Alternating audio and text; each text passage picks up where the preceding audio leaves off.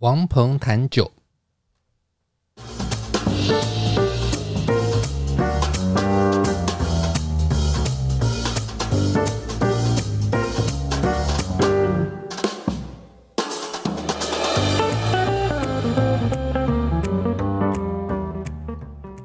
这个节目要带你掌握生活中关于酒的大小事，你会在这里听到实用的酒类常识，包括怎么选、怎么买、怎么品、怎么做餐酒搭配。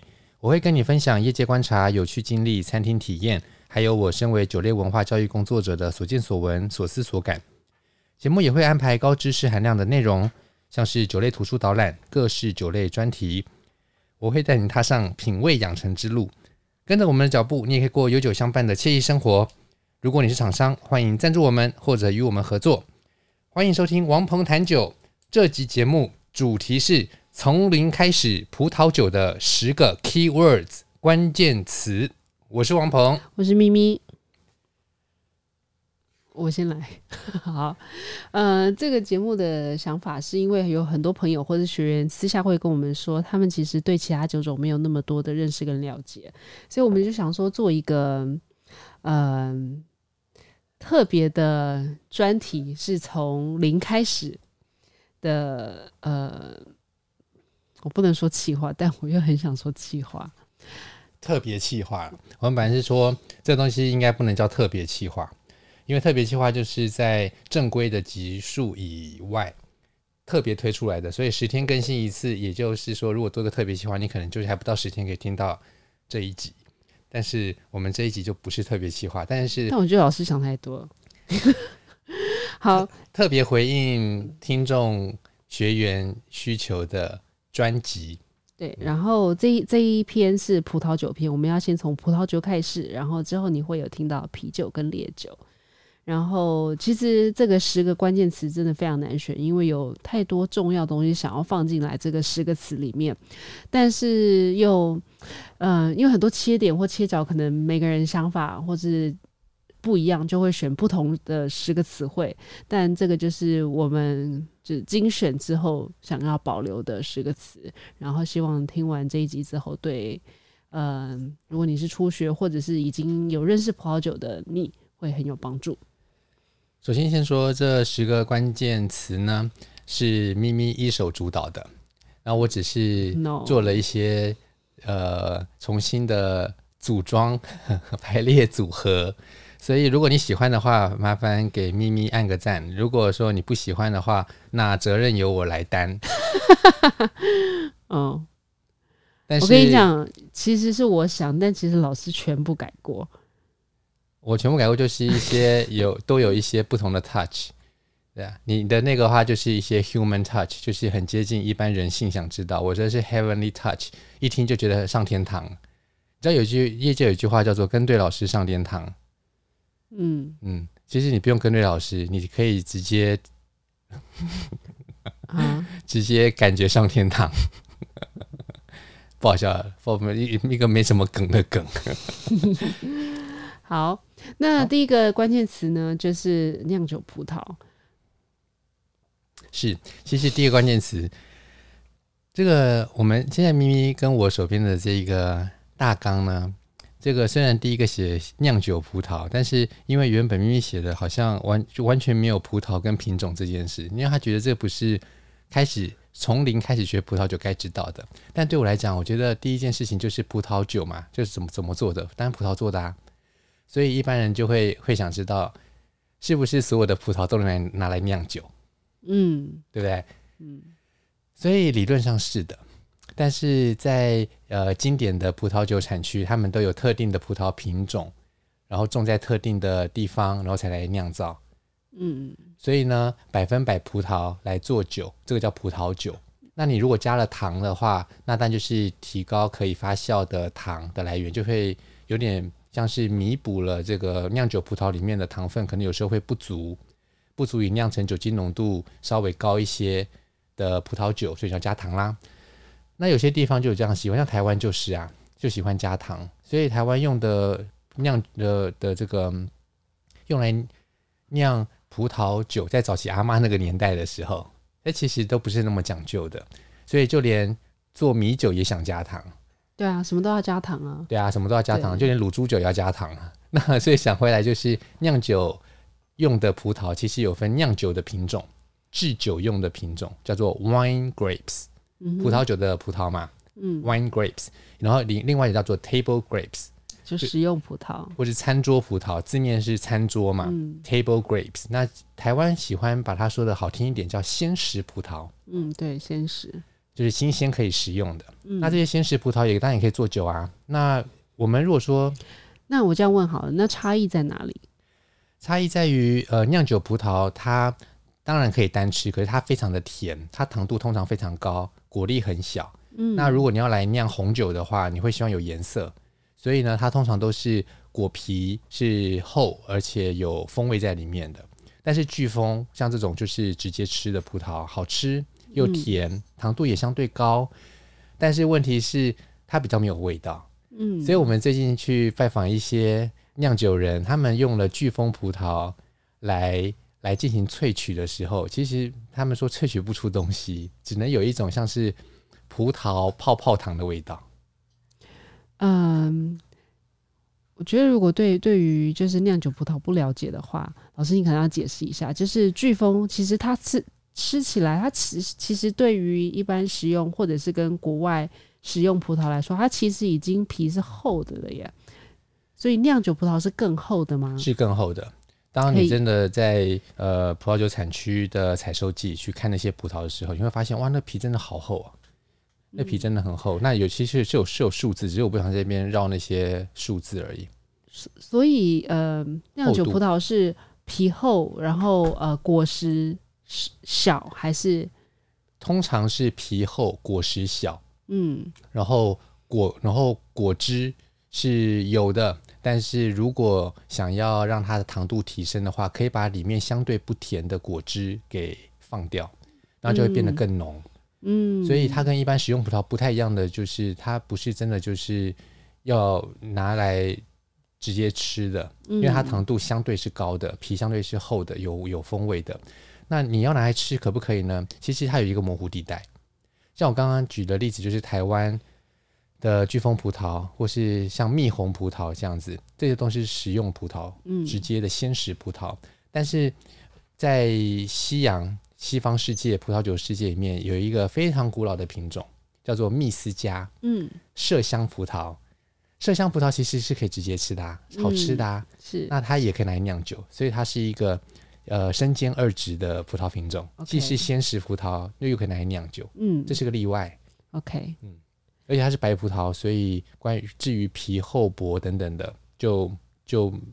不去考虑那么多，那它的香气、它的风味，玫瑰啦、荔枝啦，像这类的香气非常的丰富，所以直接吃很香。嗯，然后来酿酒也会有很有个性。嗯，OK。所以酿酒的葡萄就是什么葡萄可以酿酒？现在应该大家应该会有一个很基本的认识啦，啊，对不对？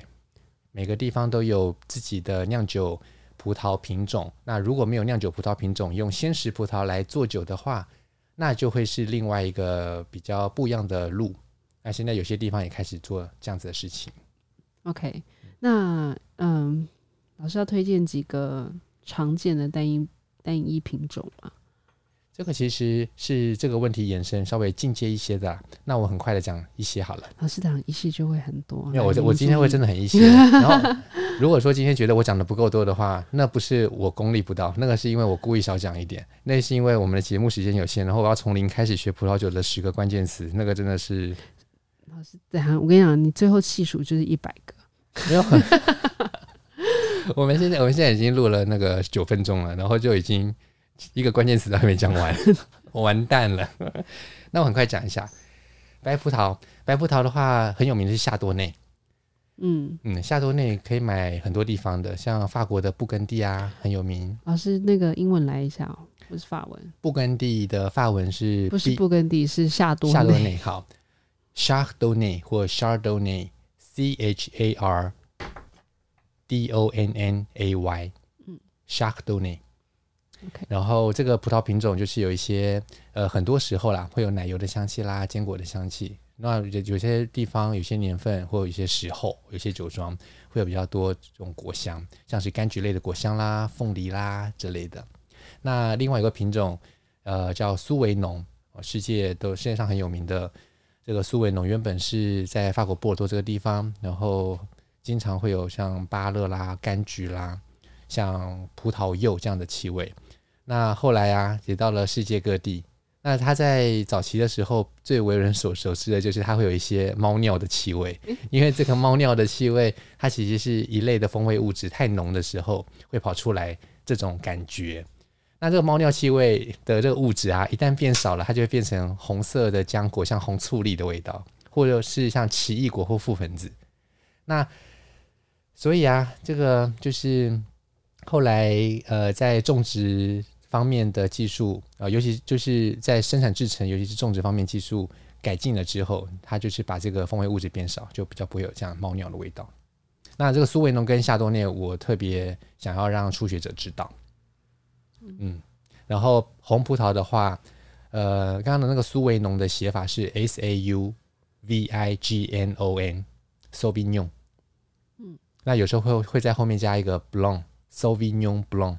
B L A N C，意思是白的，所以是白的苏维农。嗯，那红葡萄的话，黑皮诺啊，Pinot Noir，P I N O T N O I R，Pinot Noir，这是法文啊。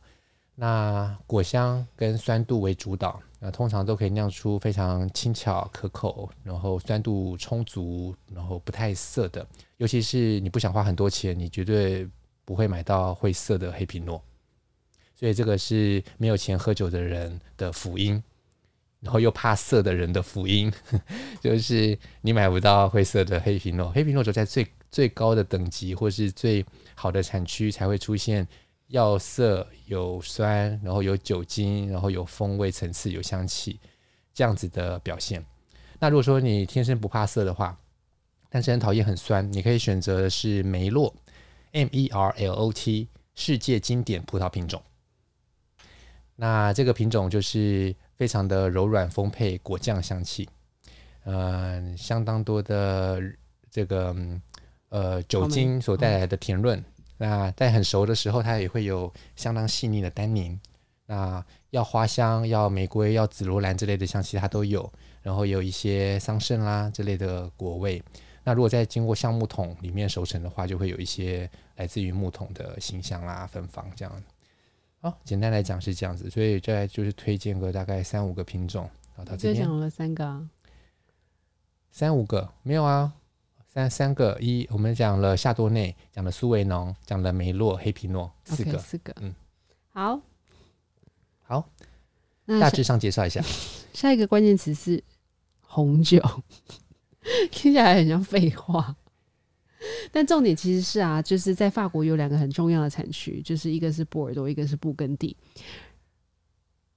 嗯，怎么了？没有没有，我我我在听你讲。OK，好，那老师就是眼神就是给我漂移了一下，然后说怎么了？没有，我想说这一集是入门班啊，那既然是入门班，我就放空一下。而且我刚才好像讲话也讲太多了。对，因为老师刚讲的，我已经开始跟猫玩。好，就是两个很重要的那个葡萄酒产区，一个是波尔多，一个是布根地。那其实在，在波尔多我们会很常见，就是其实有个很重要的字，对波尔多来说，就是你在酒标上都会看到，它会写 Château。然后在布根地，很多时候你会看到 Domaine。然后老师要来帮我们解释一下这这两个词的关系，或者是有什么不一样。我跟你讲，你原本写的那个关键词，你写了你写了什么？你你写了布根地跟波尔多分开写，然后我在修修改的时候，我就把这两个总和总合起来变成红酒，所以我这个要讲红酒。嗯、第二个关键字红酒。那我刚刚是讲什么？然后你刚刚的那个东西，就是我想要把你原本想要 想要放进来的，觉得初学者应该知道的法国双 B 产区布根地跟波尔多这双 B。把它也包进来，嗯，所以呢，首先我们先讲红酒作为关键词，为什么它很关键？Okay. 因为红酒喝了会怎么样？抗氧化，会怎么样？嗯，对心血管好之类的。然后很多人就会觉得说红酒喜气啊，哦，婚宴喝什么白酒？喝红酒，对不对？所以在早期的时候，很多进口商都经过这样子的阶段，就是。来台湾，然后红酒就是硬是比白酒好卖，所以大家就认为葡萄酒就是红酒，所以红酒跟葡萄酒还混淆了一阵子，就大家觉得说葡萄酒是红酒啊，那所以用红酒来代称所有的葡萄酒。那讲回来就是说，红酒它其实有颜色的，是红葡萄皮的色素萃取出来，然后去酿造嘛，对不对？嗯。那白葡萄能不能酿红酒？一般人在讲这件事情嘛，或白酒怎么样，会觉得啊，那就红葡萄剥皮，no。所以红酒这边想要一个入门者很重要、很基本的概念，就是红葡萄酿酒葡萄，绝大多数的酿酒红葡萄都是红皮，然后白肉，就是无无色的果汁啊。嗯，所以那个颜色哪里来？就是皮跟汁，然后或籽或梗，要看葡萄品种或适合的酿造方式，然后泡在一起。最主要是里面的果汁。无色的萃取了葡萄皮的颜色。那如果你带梗一起酿造的话，这个萃取出来的葡萄皮的颜色有可能又被梗给吸回去了。嗯，所以这个就是颜色，它就是在酿造过程当中可能会有一些消长的过程。那你萃取的深度跟温度也有关系，跟时间浸泡的时间有关系，或是搅动它的方式或频率也有关系。所以讲回来就是说，红葡萄来酿红酒。因为它的葡萄皮有颜色，嗯，那问题来了，我如果有这个颜色，我用白葡萄也一起跟红葡萄混混在一起发酵，我能不能够有红酒？当然是可以的。所以红酒里面也可能有白葡萄哦，嗯，这个妙吧？所以这就是入门者该知道的吧？这个就是很简单可以理解的东西啊。那如果我问你个问题啊，就是说，那白白白白酒，白酒是不是没有颜色？就是没有红色。没有那个花青素，没有那个红色素，那它当然会金黄色什么？那我不管，我现在就跟你讲说，哦，白酒没有红酒的颜色，嗯，那我能不能用红葡萄来酿白酒？可以啊。然后讲到这边的时候，很多人就会搞不清楚，说 剥皮呀、啊，我剥皮，有 辣椒都可以剥皮，对，辣椒可以剥皮，然后葡萄就不能剥皮吗？我告诉你我，我就是这么想。切，然后所以我要讲的是呢，这个就很有意思了。因为红葡萄在压榨的时候，你只要轻柔的压榨，或者是有特殊的压制器的时候，那其实这个早就已经在两百年前香槟区就已经发展出来成熟的一个做法。所以为什么法国的香槟区，他们传统上都是用红白葡萄一起做出白色的，就是白酒的外观的香槟，嗯，而不是红酒，而不是那个粉红，呃啊，那个粉红香槟是另外一回事，嗯。而不是一定要用百分百的白葡萄来做成白白色的气泡酒，白气泡酒。嗯，所以我们来总结一下，红酒这个词什么意思？红酒这个词就是里面有葡萄皮的颜色进去的。那我用呃白酒不能够百分百的做红酒，但是我红酒里面可以在制成当中有混白葡萄下去，然后我的百分百的红葡萄能不能做白酒？可以，我只要在压榨的时候没有那个色素跑进去就可以了。所以百分百的红葡萄可以做白酒，百分百的白葡萄不能做红酒。红酒里面可以有白葡萄，白酒里面也可以有红葡萄。嗯，有意思吧？有意思，我对，有想给你一个掌声。好，给我个掌声，然后我们掌声。哎，我按错了哈。我想说你怎么按的那么开心？同样，我们这个。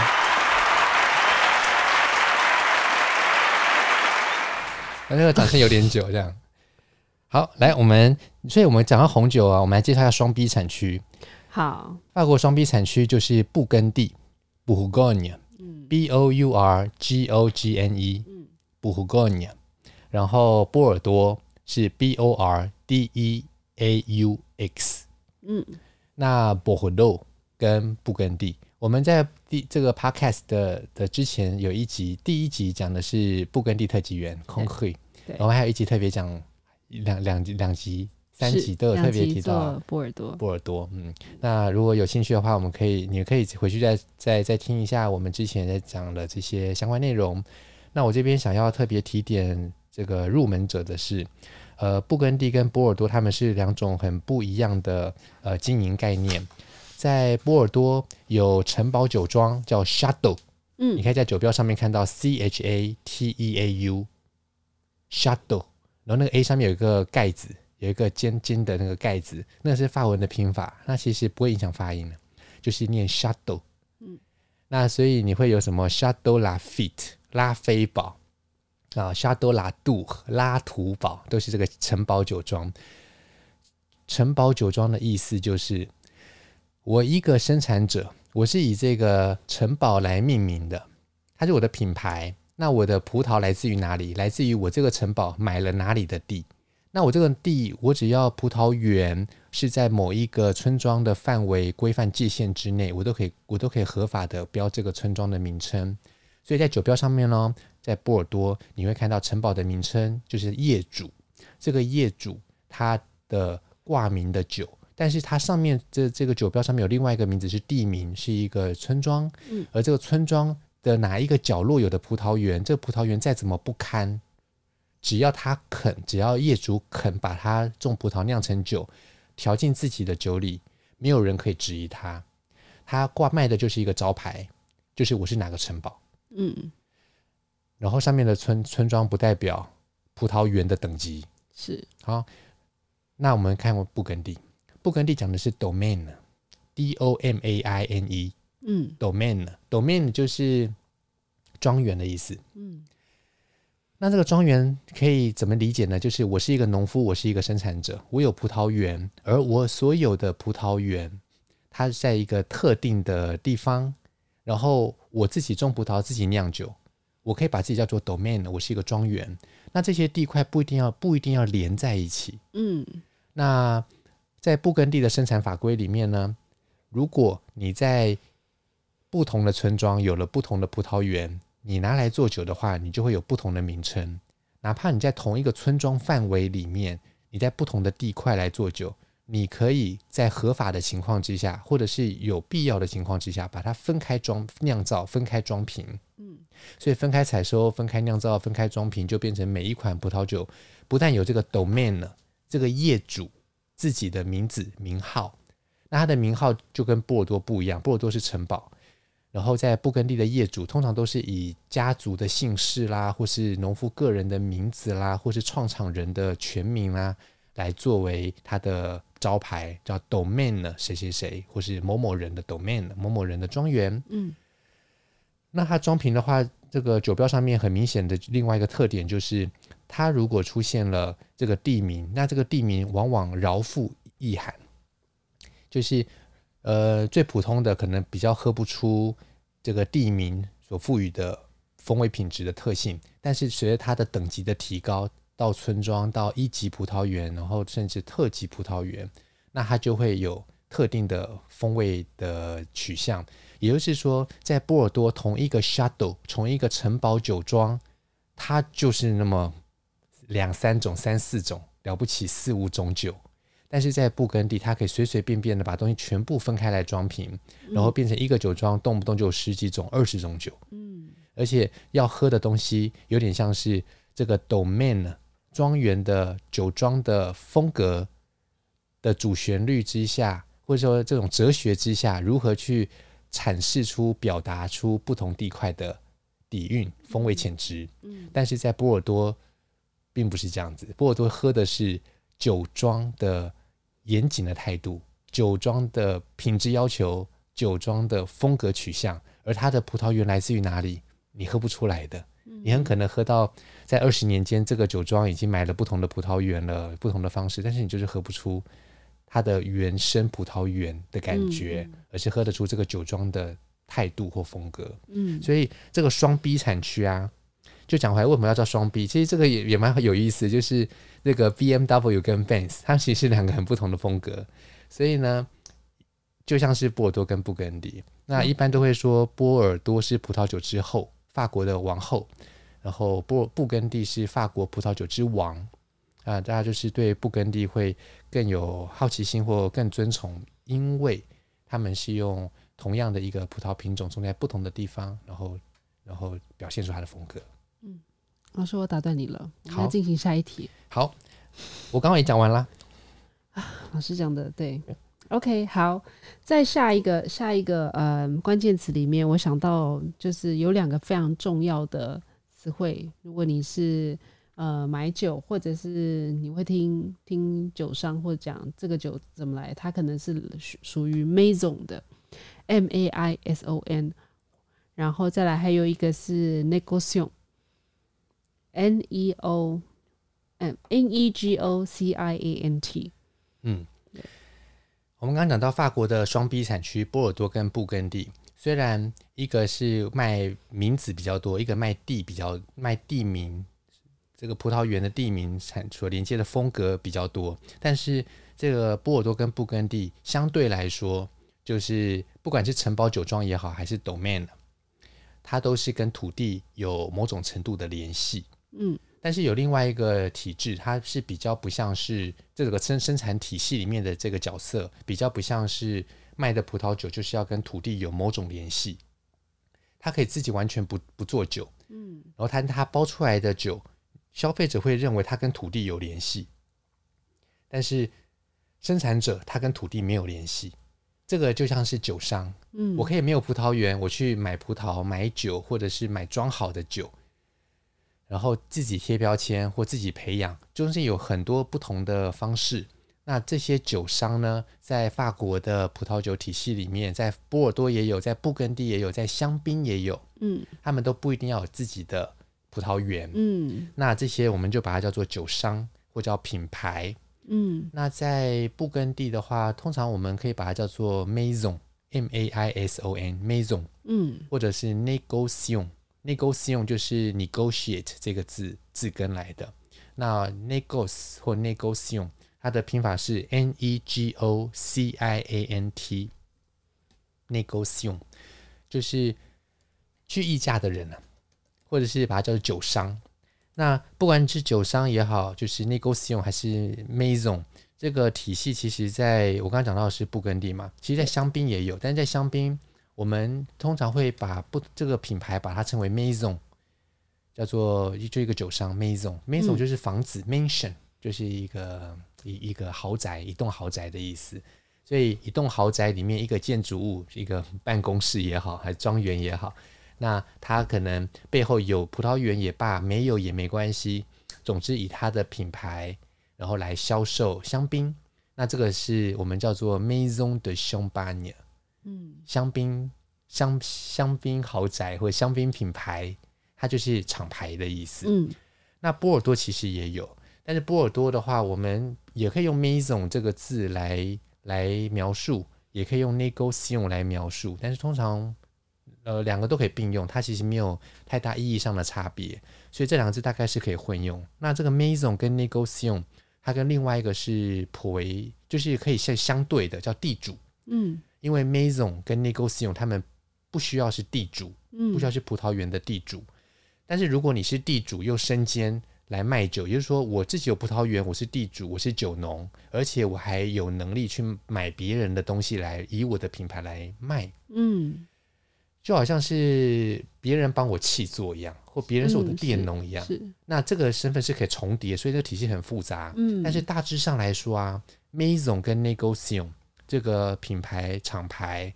或是酒商，它可以跟呃 p o p r i e t a r e 去做一个对立、对比的概念。p o p r i e t a r e 就是 property 这个字，在酒标上面会看到 p r o p r i e t a i r e，那它看起来啊，就是英文看起来的感觉，就把它看想成英文就好了。property，那 property 就是一个财财财产。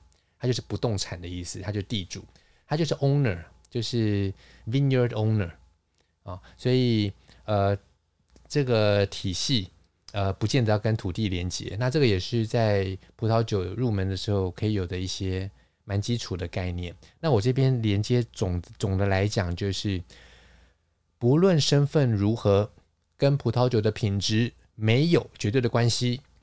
嗯，不要以为自己种的最好喝。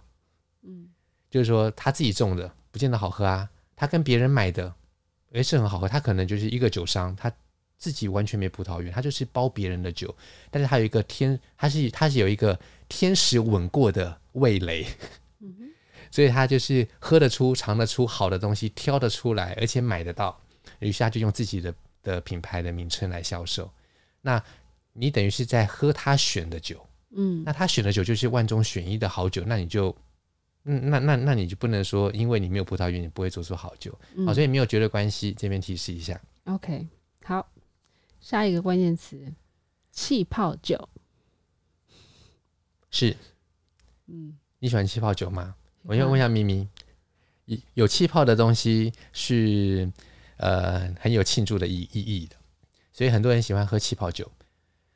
那那个气泡酒啊，呃，它在风味上面，它就是比较容易入口，嗯，容易喝。是，一般不喝酒的人都会觉得说，哎，遇不碰到气泡酒好像难以招架。原因是因为气泡它可以抚平酒里面的苦味啊、酸啊。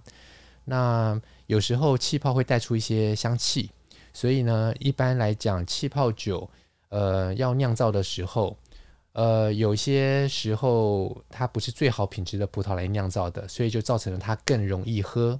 有些时候它是用很好的葡萄来酿造的，就代表它很贵。不管是贵还是容易喝、好喝，便宜到贵都有它的市场。嗯，然后以气泡酒来讲的话，香槟当然是最有名的气泡酒。所以呢，一般我们在看到呃气泡酒的时候，一般入门者都会以为有气泡的就是香槟。No，并不是会冒泡的，就是香槟。香槟是一个地名。如果离开了法国，你在西班牙生产香槟的呃生产气泡酒的话，就不能叫香槟。嗯，那你就必须要用当地的名字来认识它。那西班牙的气泡酒很有名的是 Cava，C A V A，Cava。嗯嗯，那如果说你在意大利的话，它有一个产区很有名，那它叫 Prosecco，P R O S E C C O，Prosecco。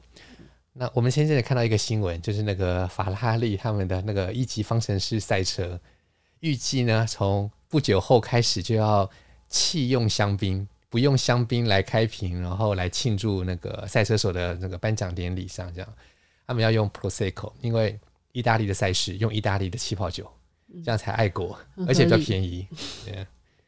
那一般讲气泡酒叫做 sparkling wine，如果在在英语系国家，对，就会看到这个字 sparkling wine。对，那这其实我们在台湾也有也也有人用香槟两个中文字去写什么香槟饮料。对啊，好像那种超市买很便宜，六七十块。对，那那个那个，其实香槟工会他们在全世界去去纠举别人，去讨伐别人，去告别人，侵占他们的名字，但是就是告不到华语世界，嗯，因为它看起来就是一个约定俗成的香槟，它也足以造成混淆，可是它并没有用 C H A M P A G N E 这个字，嗯，用的是香槟，嗯，那大不了后面写香槟汽水，嗯。那他也真的也无能为力啊，告不到啊。是。那但是想要提醒的就是，呃，华语的消费市场里面，你看到香槟两个中文字在酒标上，在标签上，那它就不会是香槟。我觉得在台湾应该还好，可能大陆比较严重。嗯，好，下一个关键词叫做陈年。陈年好像是在葡萄酒常常被讨论的，然后也是很多嗯、呃、不懂的人会拿来觉得他很懂什么是陈年，什么都要放，酒都要放才会好喝。老师的概念大概可以跟大家解释一下。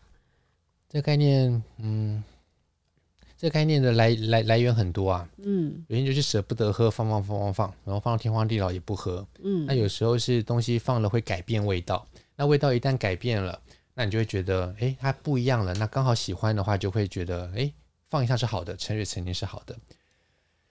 那有些人会直接从市场的角度来观察，就是为什么比较老的年份的酒就比较贵？那这个其实并不是一个通则啦。嗯，但是一旦被看到了、观察到了，而且也下手去买了，你花了比较多的钱去买比较贵的老酒，那你当然会觉得它就是比较好喝。所以一开来喝了之后，一次、两次、三次的经验的累积，就会让某些人归纳出来一个心法，就是老酒真的比较好，就是一定要放才好。因为它也比较贵。而且它的味道也不一样，而且喝起来就是比较好喝。那我们先姑且不论那个好喝的感觉，是因为花了很多钱，你还觉得不好喝，那不是找自己麻烦吗？那你就说服自己真是好喝的。嗯，那我们就不姑且不论这些东西。那讲回来，成年其实绝大多数的葡萄酒啊，都是酿好了之后可以直接喝的，绝大多数的。那只有少部分那种很顶尖的葡萄酒，它就是卖你的价格，你可以直接从一个初学者入门的角度来看就，就哇，这个酒怎么那么贵啊？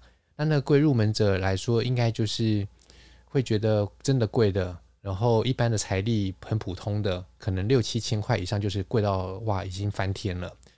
那我告诉你啊，那六七千块的这个葡萄酒、红酒，然后是呃有来历的，绝大多数的这种葡萄酒呢，就是可以稍微放。那稍微放的话，也不一定要放超过十五年、十二年，不一定的。嗯，超过八年就已经足以有风味的改变。嗯，而且发八年以内，其实也可以开始试着喝喝看。那有些人会觉得。我花了几千块买的葡萄酒，我怎么好好，我怎么舍得试着喝喝看？但是很多专家都已经帮，都都已经帮你喝过了，你知道吗？所以我们现在全世界大家的业界的观点的主流就是，绝大多数的葡萄酒都不需要放，直接喝，哪怕是很贵的葡萄酒，它年轻有好喝的一面。但是好的葡萄酒，真正顶尖的葡萄酒，它不但年轻的时候还颇好喝。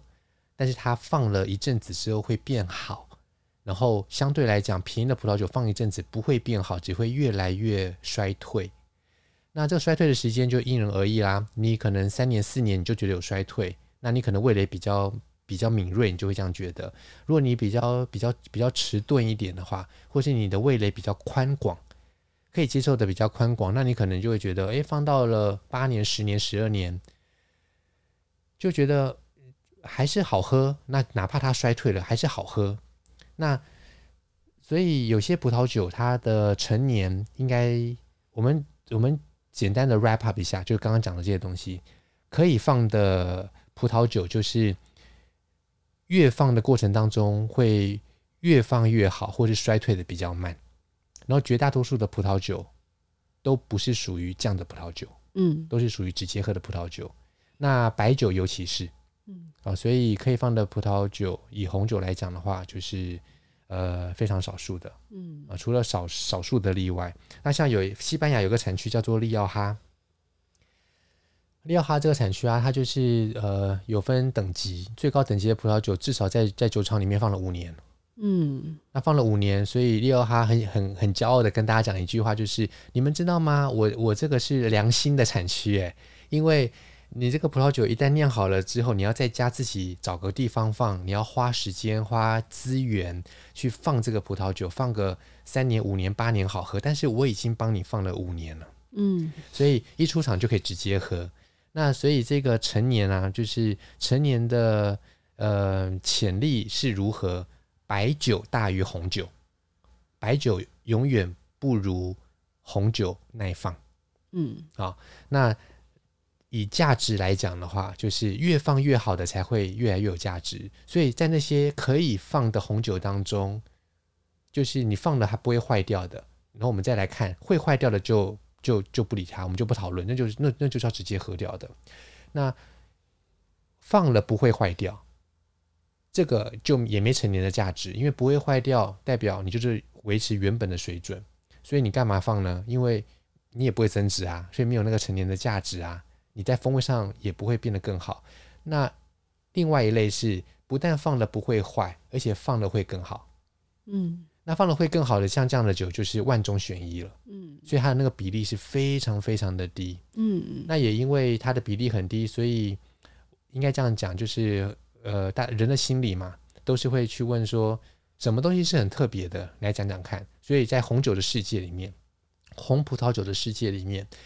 大家就会去特别去讲到说，红酒可以成年，葡萄酒可以成年，为什么？因为它是个特例，所以大家就津津乐道。那津津乐道这一个万中选一的这个非常小的特例例外，然后就把它放大成所有葡萄酒都是这样子。所以这是我观察到过去二三十年的一个现象。所以就匡正一下，如果你是入学这个呃入门刚学葡萄酒的人的话，不要被这个成年的迷思给害到了。嗯。其实你现在也可以注意到，就是很多葡萄酒，你呃，如果问说可不可以成年，我觉得成年这个议题是也是被被很多人就是因为讨论，所以现在都会说哦，你你要买什么什么酒，这酒现在就可以喝，但是也可以放，对不对？就是可喝可放这一个已经变成有点被被用成陈腔烂调了。对，嗯，就好像就好像什么呃自用送礼两相宜。嗯，那我要我，我卖东西，我就跟你说、嗯、啊，你用不到对不对？你看去送人啊。嗯，你用得到对不对？自用正好啊。嗯，就是变成说是一个商人的话术。所以这自用送礼两相宜，其实跟可喝可放这个是有一部分这样有点神似哦。好。接下来我们讨论一个词叫做氧化，氧化是老师加进来的。对，氧化是我加进来的。知道为什么？因为所有东西都会氧化，人的肌肤会氧化，你需要 Pitera。Pitera 没有叶配，不是氧化，是老化。老化，可恶！那嗯，氧化就是葡，因为葡萄酒它会缓慢的氧化，然后氧化到了一个极致之后，它就是。氧化到喝不出原本是什么东西，那你就失去了这瓶酒的原本的产地或者是葡萄品种的个性。当一款酒已经氧化到一个很深的程度的时候，很重度氧化的时候，已经变得，哎，这我喝不出它的原产地或品种啊，这是什么都有可能啊。那我就回过头来问了，你这瓶酒买多少钱？绝对有比它更便宜的酒，你何必把它放成这个样子？所以有些人会说，好的酒就是可以放，然后放放就舍不得喝，舍不得喝，然后放到也都保存条件不好，然后也都氧化了。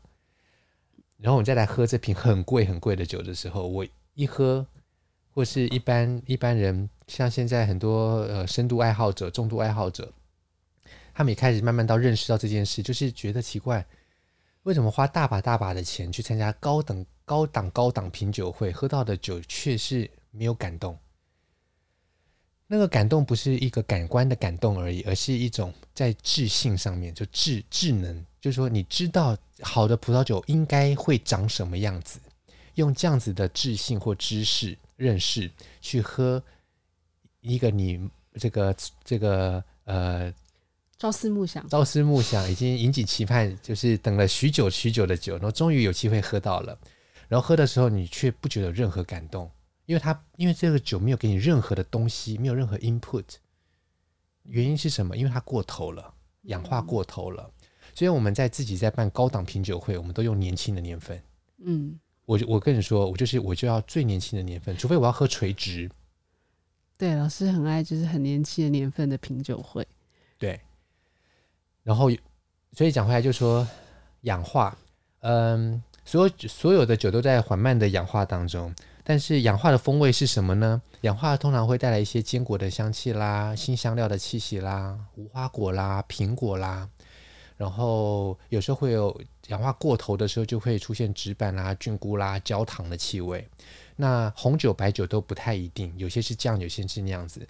这些特征当中，刚刚有不乏，就是不乏那些听起来很美味的东西，有没有？比如说无花果啊，坚果啊，对啊，甚至像苹果啦，嗯，甚至有时候是蜂蜜，蜂蜜的香气，嗯，那想说葡萄酒里面原本没有蜂蜜香，没有果香，那出现了这个不好吗？它就是氧化。但是一个不该氧化的葡萄酒，该新鲜喝的葡萄酒的氧化，它是不受控的氧化。一个要让它有氧化的味道的葡萄酒，比如说利奥哈最高等级的利奥哈，就是要给你五年在场的守成时间。它装瓶的时候就去检查一下，它是不是有到达这个水准，是不是不是坏掉的氧化，而是我精心引导的设计好的氧化，所以你就喝得出来。我有一年在利奥哈的时候，遇到了一个中国大陆那个地方正在念呃 Master of Wine。葡萄酒大师学成的一个学生，那大中国大陆学霸很多，然后那个学霸他就在私下问我一个问题，他就问我说：“看我怎么去看待这个氧化到底是好的还是不好的？”然后我就跟他讲了一堆这些东西之后，那我才意识到说，就是学 WSET 学到那么高的 level，学到你已经是 Master of Wine 的 candidate 那个候选人，然后。对于氧化却是如此的幼稚的看法，就是完全没有看法，甚至他说出来是错的，然后他很坚持他是对的。那所以他就跟他变变变变到后来，我就呃，我就心想说啊，算了算了，就是就是嗯、呃，你就 好自为之吧，就是他也听不进去。嗯、那讲回来，就是氧化可能是一个缺陷，也可能是类型特征。这个类型是什么？像利奥哈就是一个类型啊，氧它是一个就是微氧化，然后微氧化的风味会是什么样子？那还有的氧化是像雪莉酒那种氧化，像西班牙的雪莉酒，比较没有没有氧化叫 Fino。老师啊，我必须提醒你一下，我们这是入门者开始，入门者可能不知道什么是雪莉酒，会不会？好，雪莉酒，你们不知道雪莉酒吗？入门入门的人，我这边就直接隔空问问看。啊，对，你不知道啊，对，不知道，Surely，Surely 你不知道，Surely you don't know，因为太难了。好，那我那我那我来介绍一下雪莉酒是什么？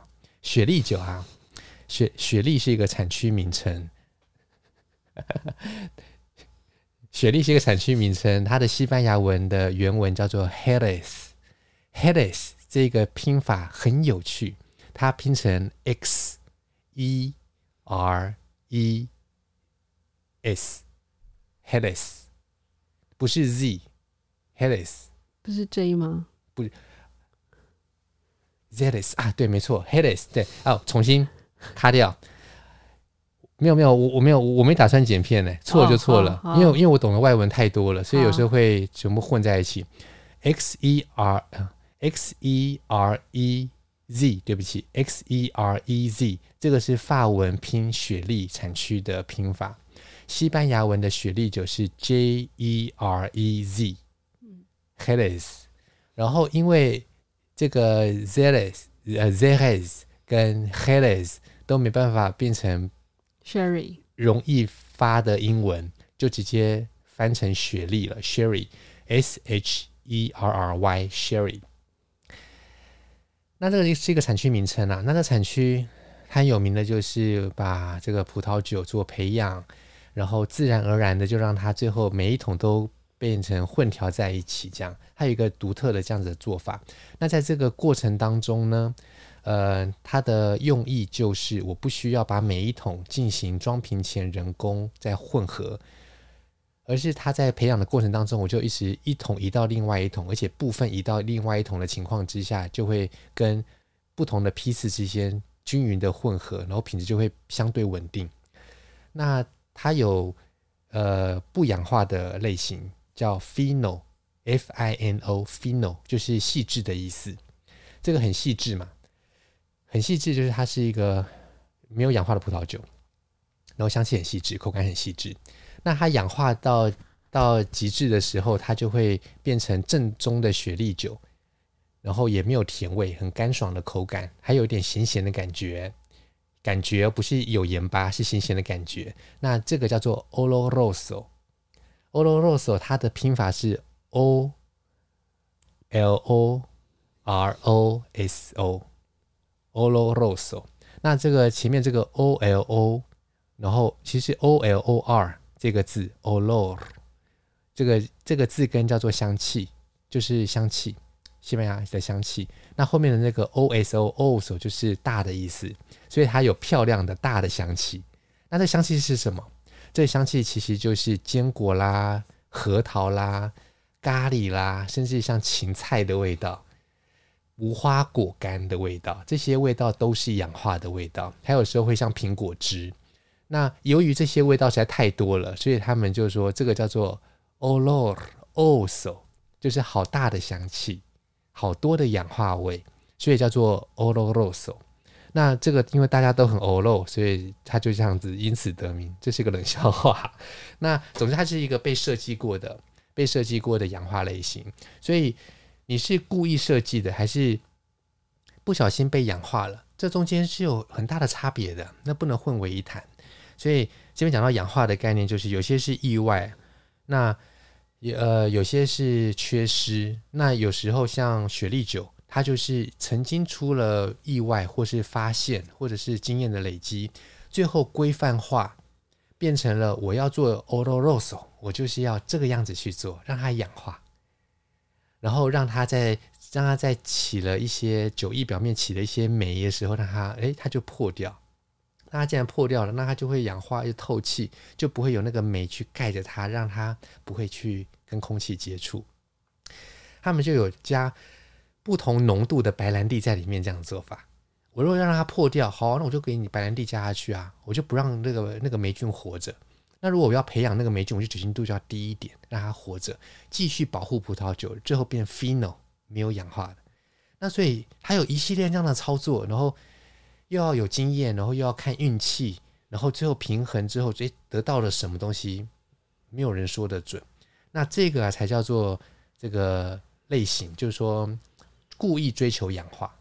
那试问一件事情，讲回来，所有人买贵的葡萄酒都是故意让它坏掉、氧化，然后的吗？当然不是啊。那所以喝到那样子，当然就不会是对的，不会是好的品味，更就是愧对那个葡萄酒，应该这样说。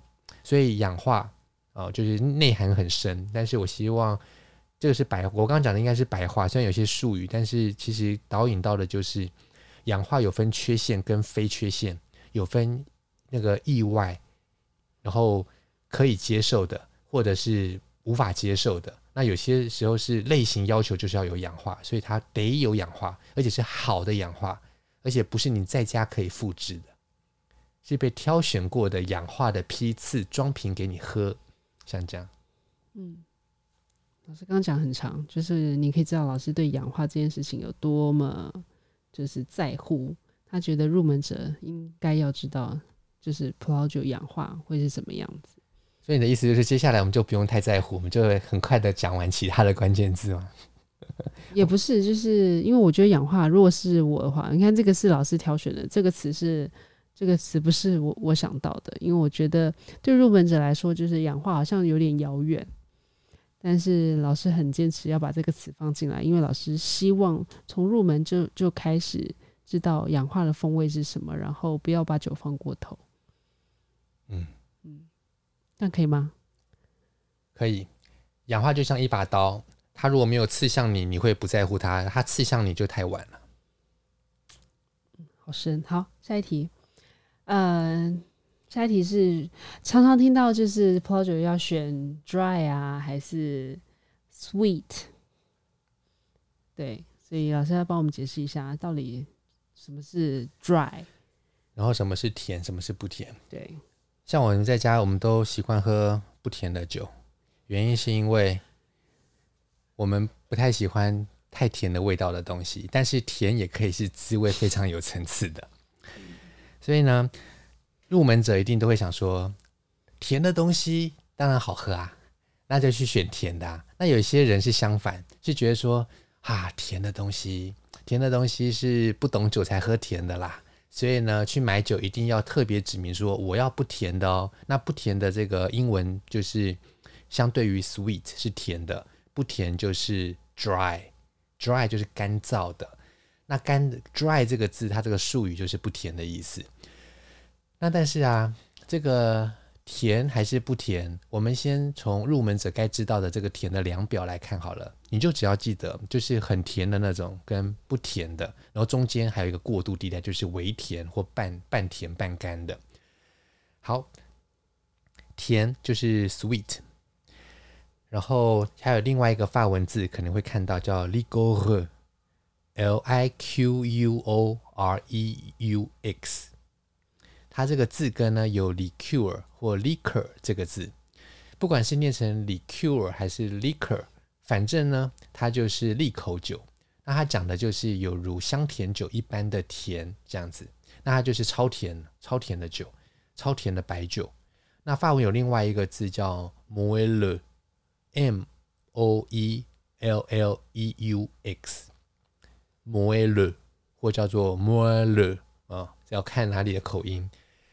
这个字呢，就是也是甜，那喝起来会有明显的甜味哦。那如果说喝起来是完全不甜，就是 dry 或者是 sick，发文是 s-e-c，sick。如果说你想要找到的就是呃不是很甜，然后也不是完全不甜，是微甜的，那有很多选择，而且它们程度不太一样。呃，有时候你会在酒标上面或是在酒瓶上面描述上面看到 off dry，dry 就是干燥的，off 就是接近干燥的。那它就是意思就是说它它算干啦，但是有点甜，就是微甜的意思。如果你在一瓶气泡酒或香槟上面看到了 demi sec，S E C 就是干燥不甜的，但是如果前面出现了一个 D E M I demi，一半的干燥，就是要说它甜嘛，嗯，半对，就是你就是它不是干，它不是干燥，它不是不甜的，所以 demi sec 的字面的意思就是。要说它不甜哦，那是半对，有一半的意思。那其实它也有所谓的那个半甜或半干，其实它就只是一个文字上的替换而已。其实无，其实呃无关紧要。那这个甜还是不甜呢？啊？我刚刚一开始就有特别讲到这个精神在哪里，就是我想要告诉入门者，不要去排斥说特别排斥说喝甜还是喝不甜。或者是说特别觉得说啊，甜就是女生喝的。其实，在我们多年来接触那么多的入门者，我们有时候会发现，一般外面的成见，在想学酒的群当中是完全不成立的。一般会觉得什么？女生不喝烈酒，不对啊。然后女生不喜欢苦，不不不会啊。女生喜欢甜，不会啊。女生特别喜欢粉红酒。不见得啊，男生有时候还还很喜欢啦、啊，所以有太多东西是不成立的。所以甜还是不甜，讲回来，我觉得入门者啊、有了一个正确的心法，就是甜的还是不甜的，都有它的评判标准，都有它都有很漂亮、值得去认识的东西，然后还有磨练你的味蕾，你可以从不同甜度去学东西以外。还可以从它的背后的生产制程，然后获取更多的葡萄酒相关知识。像甜酒就有很多种，然后如何去欣赏不同类型的甜酒，是甜中带酸的那种，还是甜而且有很多酒精的那一种？嗯，还是说甜然后又有很多风味层次撑起来的那一种？还是说酒精浓度不高可是很甜，或酒精浓度低然后又酸又甜？它有很多种。然后有很多不同的葡萄品种来做成类似甜度的酒，或是同一个国家不同产区，但是同一个品种做出来酒精浓度不一样的甜白酒，这些东西都非常值得去研究，而且去问原因是什么。像我曾经遇过一个侍酒师，他是呃参加台湾最佳侍酒师大赛的一个选手。啊，他就私下问问了我这些相关的问题，就是甜酒的甜度，如果在什么样的情况之下控制变音如何？那他是不是喝得起时候的感觉的甜度会是相仿的，或是谁会比较甜？像这样，就是这类的问题。所以不要小看甜这件事情，呃，或者是太小看了说啊，这个甜酒不是酒，那错，因为甜酒有很多学问，甜酒从采收到酿造都有很多的挑战。我那时候在法国念书的时候，我们的教科书里面就是有一个专章，专门讲贵腐甜白酒的酿造，就是它的那种甜白酒的类型属于呃有霉菌沾染的，然后你从采收就是一个挑战，然后压榨压汁也是一个挑战，然后发酵也是一个挑战，然后后续然后这些东西，所以他的学问很深，所以甜还是不甜？That's the question. OK，that was the answer，就是 甜还是不甜，那是问题吗？不是，我已经回答问题了。OK，好，下一个要讲到酒，就是呃，葡萄酒很重要的酸跟涩。就酸跟涩其实我本来是分开的，但是因为老师其实这边就是骗大家是十个 keyword，其实是一百个，因为现在听到这边已经第八十个了。我没有骗大家，我这个是真的是用心良苦啊！如果说你还听到这边，代表你真的很认真。对啊，因为老师就是想要在每一个关键字本来是一个，后来就变十个。应该是关概念，我觉得应该是经的那个呃这个关键概念。嗯嗯，key concept 应该讲。对，老师不想放过，就是不想要讲的很精简，所以让。让大家误解，有时候把有时候把一个复杂的概念讲的简单，像是个是个挑战。嗯，是。好，谈回来我们的酸跟涩。为什么我把酸跟涩放在一起？像咪咪刚刚说，他在写大纲的时候把酸跟涩分开。对。那我要把它放在一起，原因是因为讲到酸就得讲到涩，讲到涩就得讲到酸，因为入门者总是把它们混为一谈，所以我把它放在一起，并且告诉你酸不是涩，涩不是酸。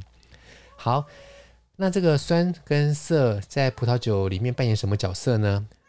这个涩啊，就是来自于一种叫单宁的物质，这个物质存在于葡萄皮里面。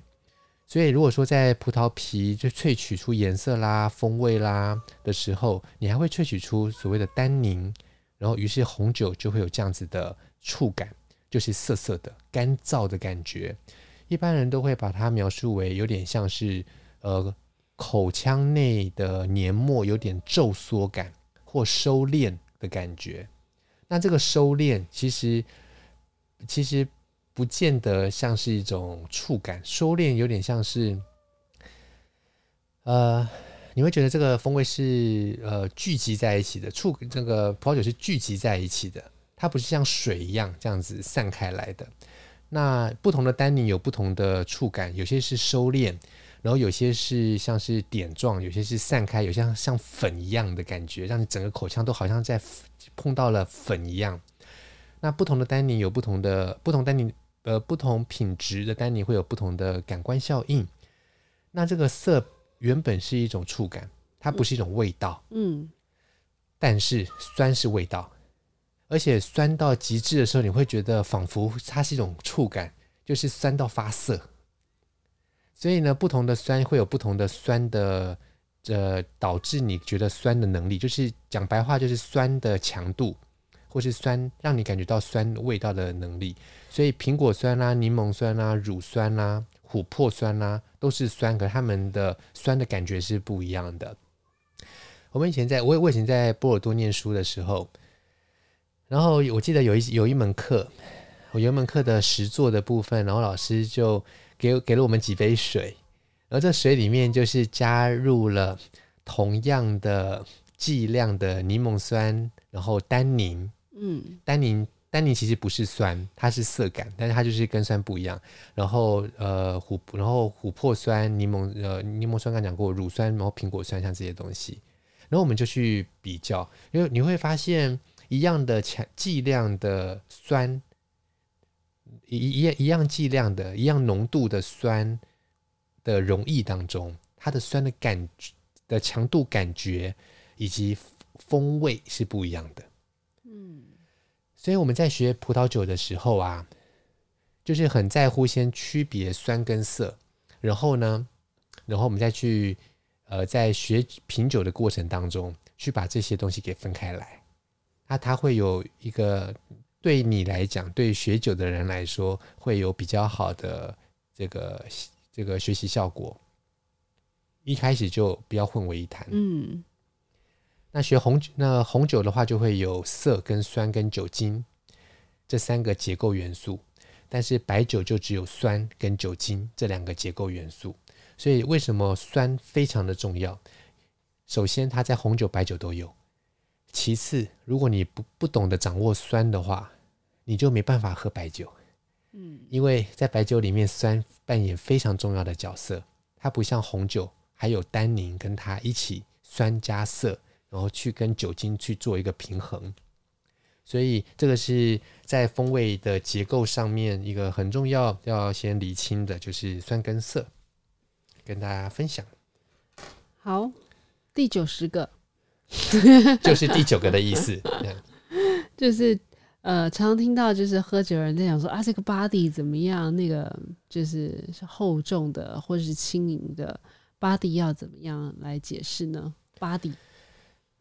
Body 这个字就是酒体嘛，嗯，那其实这个酒体这个字很很多时候被呃呃过过度简单的理解，其实 body 是一个很复杂的概念，它是由酸、然后单宁、酒精以及风味印象所共同共同构成的一个整体的对葡萄酒结构的描述词，所以因为它取决于太多的东西。以至于最后，我们可以把 body 这个概念在阐述的时候，把它简化为这个酒比较属于 light bodied，就是比较轻盈的酒体，还是 medium bodied，还是 full bodied，就是饱满的酒体。但是这个分法其实对于初学者来讲是是有用的一个指引，因为它可以很快的让初学者借由品尝一杯酒，譬如说葡萄品种 A 跟葡萄品种 B，一个就是多酒精的，一个就是少酒精而且比较多酸的、轻巧的，那所以就可以很快的分别出来说啊，这个酒体比较轻，这个酒体比较重，然后老师就会说，没错，这个就是酒体比较重。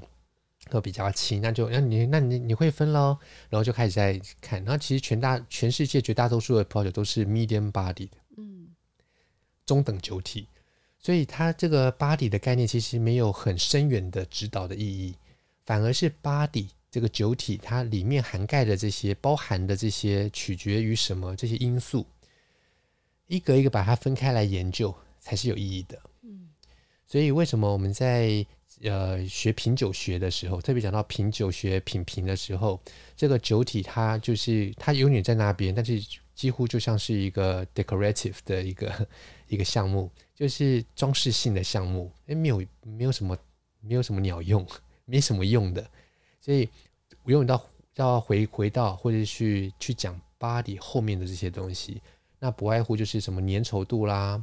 哦，风味的层次啦，酸度的类型表现强度啦，酒精酒感啊，单宁的细致度，然后它的量，就是单宁的值与单宁的量，那诸如此类的，然后才有办法去讲酒体。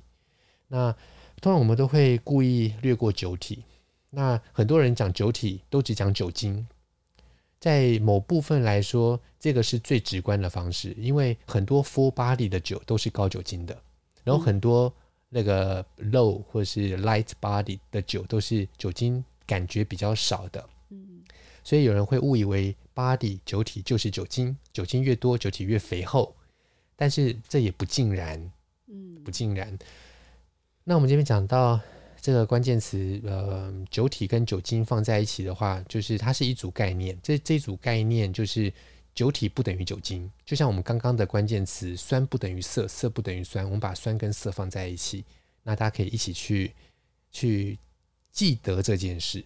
所以初学者啊，如果有人跟你说啊，这这一款酒就是很容易喝 light body 的，那如果你比较喜欢重口味的话，你就这个 full body 的，那你会发现 full 的这一个的确是比较多酒精的，就是很多时候是这样子，然后也有比较多味道啦等等的，但是不能说高酒精的永远都是。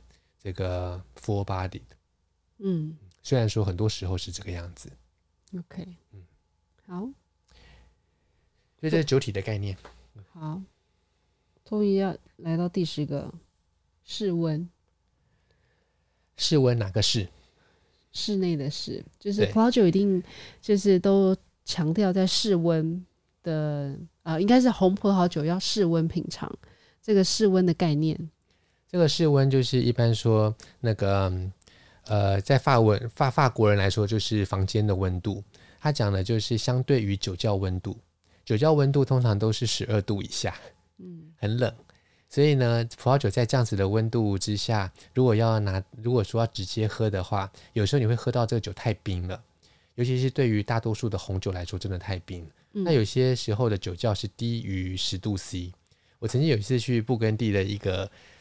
石灰挖出来的酒窖里面，然后在地下，哇，站在上面，你会感觉那个地上所站的那个地地面，那个地面就是凿穿岩壁、凿穿岩层，然后的那个岩石，所以踩在上面的时候，你会发现，哇，那个冷，阴森森，那个冷气哦，那个冷，就是从地面穿过你的这个鞋底，然后袜子穿过你的脚底。然后你的那个踝关节，你会感觉到哦，就是冷到巨细靡遗，因为真的觉得哇，那个冷到真的全身打哆嗦。然后喝那个葡萄酒，那大家再怎么喝那个酒呢？连白酒都太冰了。然后大家就在酒窖里面，然后就在那个 就就用手捧着酒杯，然后用手心的温度去去去温它。然后问题是那个酒还不见得很温，因为大家的手都是冰的。真的，老师那么不怕冷的人。对，那么不怕冷都觉得冷了，那真的真的很冷。所以法国人说的要在室温饮酒，在不是适当的温度，是室温，室内的温度，那就是大概就是十六度以上嘛。那所以我们现在的室温动不动就是二十五度以上，有点太热了。嗯，所以如果有人拿了葡萄酒给你啊，这个初学者千万不要被骗了。就是说，你看，就是说有有人跟你说啊，一般都是说在室温饮酒，你懂不懂啊？这个室温几度啊？二十五度，哎，这是我们这个年代的室温哎。在早期的那个年代的室温，它是相对于酒窖的温度来说，然后又是没就是没有那个什么没有暖气的时候，然后空气是凉的那个时候的室温，嗯，所以呃超过二十度喝葡萄酒，很多时候是不好喝的，或没那么好喝啊。所以在我们的品酒会啊、餐酒会啊，我们永远都是对温度会非常要求。像我们在那个开开瓶的时候。开瓶之前，我们都会先把冷气开好，先等着酒。对啊，老师说冷气不是给人吹的，是给酒吹的。酒是对啊，人是给酒吹，然后酒如果温度是对的，你人喝了自然也高兴。好，这就是我们这次带给大家的一百个关键词。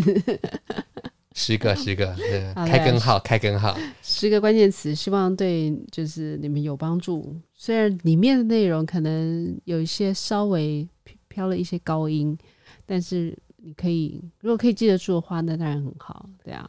但重要就是一些概念，然后希望有一些例子的呃辅助来帮助你记忆，嗯、但是。这些例子，如果说有些词汇记不起来，也不需要太气馁，你可以重听一次。然后，但是如果在过程当中你都有听懂，那就恭喜你，因为这些都是蛮呃蛮重要的概念。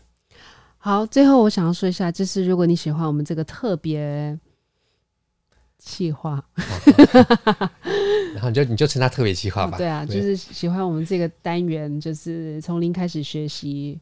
呃，不同酒类的关键词的话，请你可以留言给我们，就是在老师的 YouTube 或者是在老师的脸书，老师都会贴一个 po 文，就是最新一集来喽。对对对，然后你可以留言给我们，或私讯也可以。好了，谢谢，那就到这边，我们下次见，谢谢，拜。